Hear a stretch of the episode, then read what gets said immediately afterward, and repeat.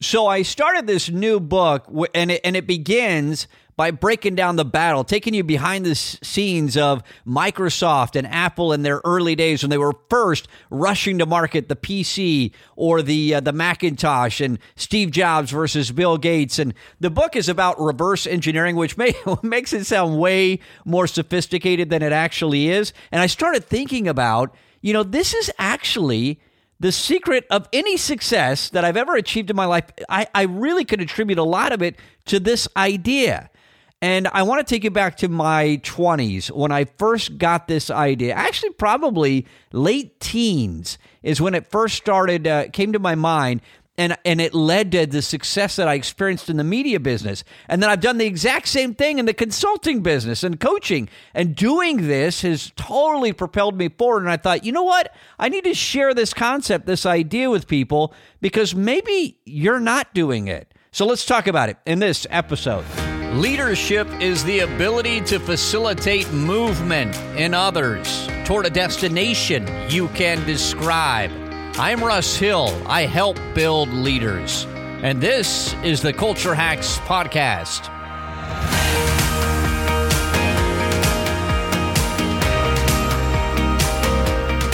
This is the Culture Hacks Podcast. I'm Russ Hill. Thanks so much for listening to this and any other episode that you've ever tuned into. If you're brand new to the podcast and you find value in this episode, just uh, tap on the subscribe or follow button in whatever podcast app you're using, and you'll get two new episodes every week. My job is to give you things to think about, to poke and prod and share observations and experiences and ideas as I work. Um, well, I share them from a few different aspects of life, right? And if you've listened to this podcast for a while, you know that a lot of what I share comes from coaching and consulting executives at some of the world's biggest companies. That's what I've done for the better part of a decade, traveled all over the world, especially in a pre COVID world, whether it's a, uh, a, restaurant chain or a healthcare company, a hospital system, an automobile manufacturer, the world's biggest retail companies.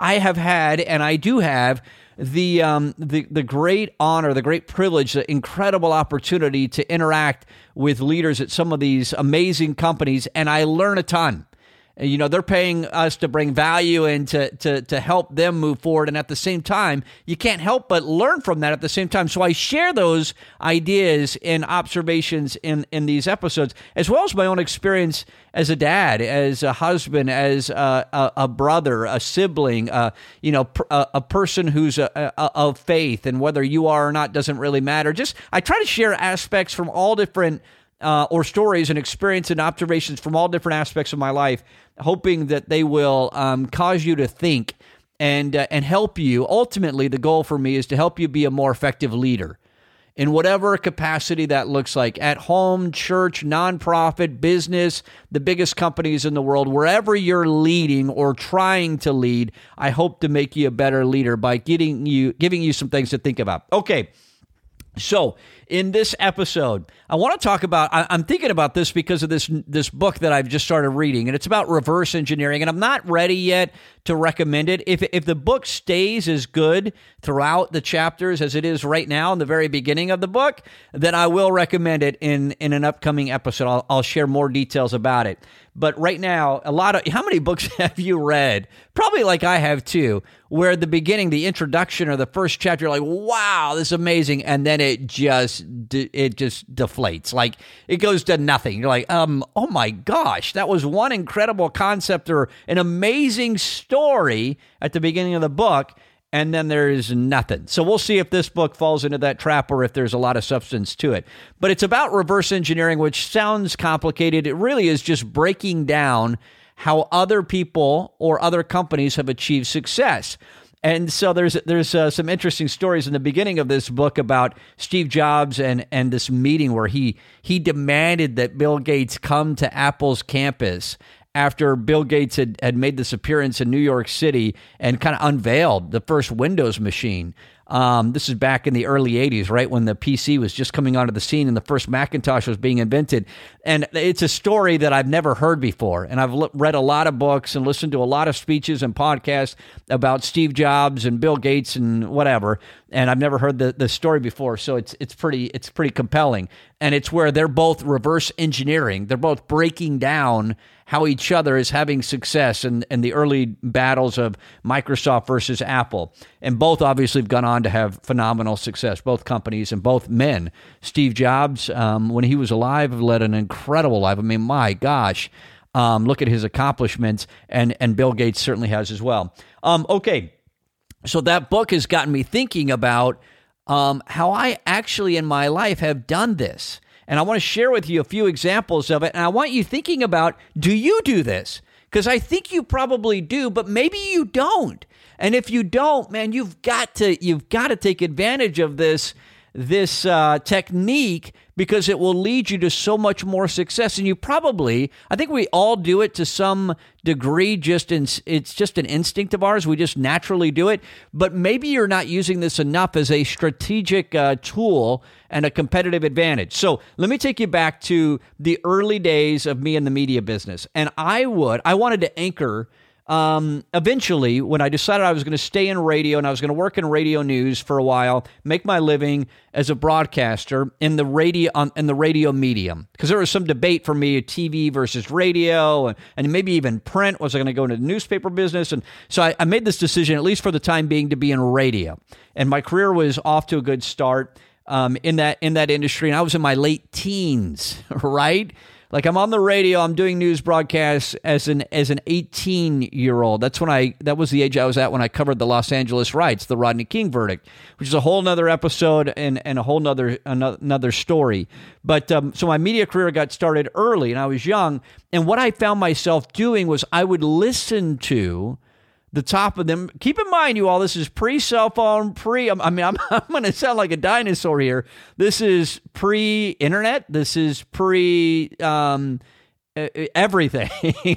really, there were stone tablets and radios. No, not really, but um, but it, it was just a it was the, the it was a different time. I guess is the point. And so radio and television where most people and newspapers were where most people got their news. There was no notification popping up on your cell phone, no news app, no podcast to listen to, all that stuff. So um I would listen to the top of the hour newscast, which was like three minutes. At the top of every hour, the beginning of every hour, um, most radio stations that had news broadcasts would have a national news update from ABC News or CBS or whomever it might be, and they would do three or five minutes of news. Here, here are the latest headlines. Here's what's happening in the world. And uh, I would listen to those voices. And you have to understand, as a young media broadcaster, you know, I, I, these were people I just idolized. And so I developed the habit of recording on a cassette tape the top of the hour newscast on various radio stations, and then I would transcribe them on a typewriter. Okay? I know this sounds so ancient, um, back in the days, Walter Cronkite, this is what I would do in World War II. Not, I'm exaggerating, but I would sit down because this we didn't have computers yet, right? And cassette tapes were our like newest technology. So um, I would record them and then I would type out every single word and I'd hit pause so I could catch up and type. Then I'd and then I'd hit play again and I'd r- r- let the next sentence or two play and then I'd hit pause again and I'd type it. And the reason I was doing that is I wanted, I was dissecting what those people said, how they wrote their sentences, the verbs that they chose, the, the first few words in a newscast, because you only had like two and a half seconds to capture somebody's attention, right? Or they'd hit the button on the radio and go to the next station. So I knew that these broadcasters were very intentional in the very first words that they typed down in their newscast. And so I, I wanted to see it on paper. So I was looking at their scripts. I had the scripts of the newscast of the most um, successful broadcasters in our industry, and I would study them. I would just read through those. Keep in mind, like I'm late teens, early 20s, right after I served as a missionary for our church. I came back at the age of 21 and I started doing this again. And I was to the point of this book, I didn't call it this, but I was reverse engineering. How are they successful? What did they do that has gotten them to be hired by ABC News in New York or CBS and be able to do these top of the hour newscasts? And so I started writing like they wrote. I started speaking like they spoke. I started um, doing what they did. And that ultimately led me, you all, to a lot of success in the news business. It made me a really good writer. It made me a much better broadcaster because I was a student of the people who were having success. So instead of um, instead of being bitter about how successful they were, or instead of um, studying something that wasn't that appropriate, you know, that, that maybe, maybe reading some textbook on journalism, I was actually studying the people who were having success and and dissecting what they did. And I could tell you, I could tell you in those days, oh, well, one of the things that they do is they write very short sentences and they pick a very action oriented verb. And the, the, sentences are not complex. They don't, they're subject, verb, object. The verb is very strong and they're they're they're typical stories. Each story is about 20 seconds long. So here's what's happening in the White House. Here's what's happening in Congress. Here's what's happening in this breaking news story. 20 seconds, strong verb, subject, verb, object, short sentences. You don't care about any of that stuff. I'm just telling you these are the sorts of things that I wrote down. Oh, and I was able to tell you it's these four things that caused someone to be a very successful national news broadcaster. I was able to break that down. Okay, so fast forward that to consulting, way fast forward to, you know, a decade ago or less. And I'm now traveling, I'm hired by this consulting firm. I don't know how to be a consultant. I don't, like, whatever. Like, I, I didn't feel up to the task, but this company uh, recruited and hired me. And so, okay, it's go time. And I'm the junior person on all these consulting teams, right? But I'm sitting in the back of the room, or I'm on the airplane, or I'm in the meeting, or I'm on the call, and I'm reverse engineering okay, these are the best people in our firm. They're our lead consultants. They work with the biggest companies, right? They've got these relationships. Well, what do they do? And I, I needed to get that down to a list of three or four things that they do really, really well. And so, oh, when they walk in a room, they do that. Oh, when they get on stage, they do this.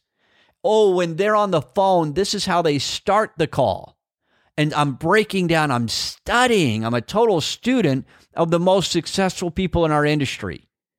And then guess what I'm doing? I'm defining it. So I'm getting it down to a list of three or four things, and then I'm duplicating it in my own way. Like I'm not carving in the news business, I was still Russ Hill. I was still me right? I was different than other people on the air, but I was I was finding what the, what these people did really successfully and doing it my own style or my own my own way, but incorporating what they did well. Does that make sense?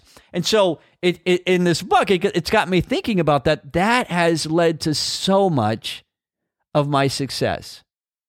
I, I did an episode just a few episodes ago, right, about the conversation with the, the business owner in my driveway and I'm having this long conversation with him. And after he's dropped me off from church, this neighbor of mine, and I'm asking him all kinds of questions about how he started this successful business in the in, in the Phoenix area. Well, why am I doing that? Because I want to know. I want to be able to identify two or three things that made him successful. I'm not asking him that.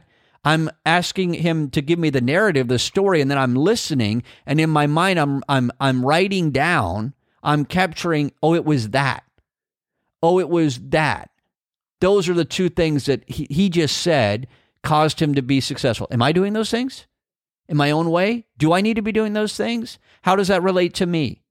I'm doing this all the time, you all, with parents, people who I think are great dads, people who I think are great citizens, like people of high character, people who I think are um, are fit. Like the um, wow, look how they're going to the gym and it's actually getting them results. Well, what are they doing that I'm not doing that I could be doing? Right? So constantly looking at the people around me, um, what what's making them successful, and then reverse engineering it. So the takeaway, what I want you thinking about is how often are you doing this? How often are you um, not just listening to, studying the people who are successful in whatever way you want to define that or you're interested in around you, but do you actually capture it? Like, do you have a note open on your phone? Do you, do, do you have a journal or a, a, a notebook that you're writing in and you're saying, oh, with that person, it's these three things? And you can define it like it's very, you're very specific.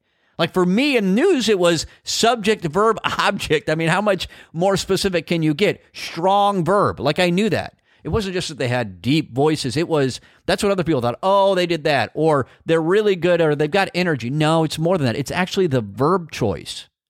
Like that person, the way they structure their sentences is one of the reasons that they've been promoted to one of the top newscasters in the world. Other people didn't see that because they didn't take the time to transcribe the script.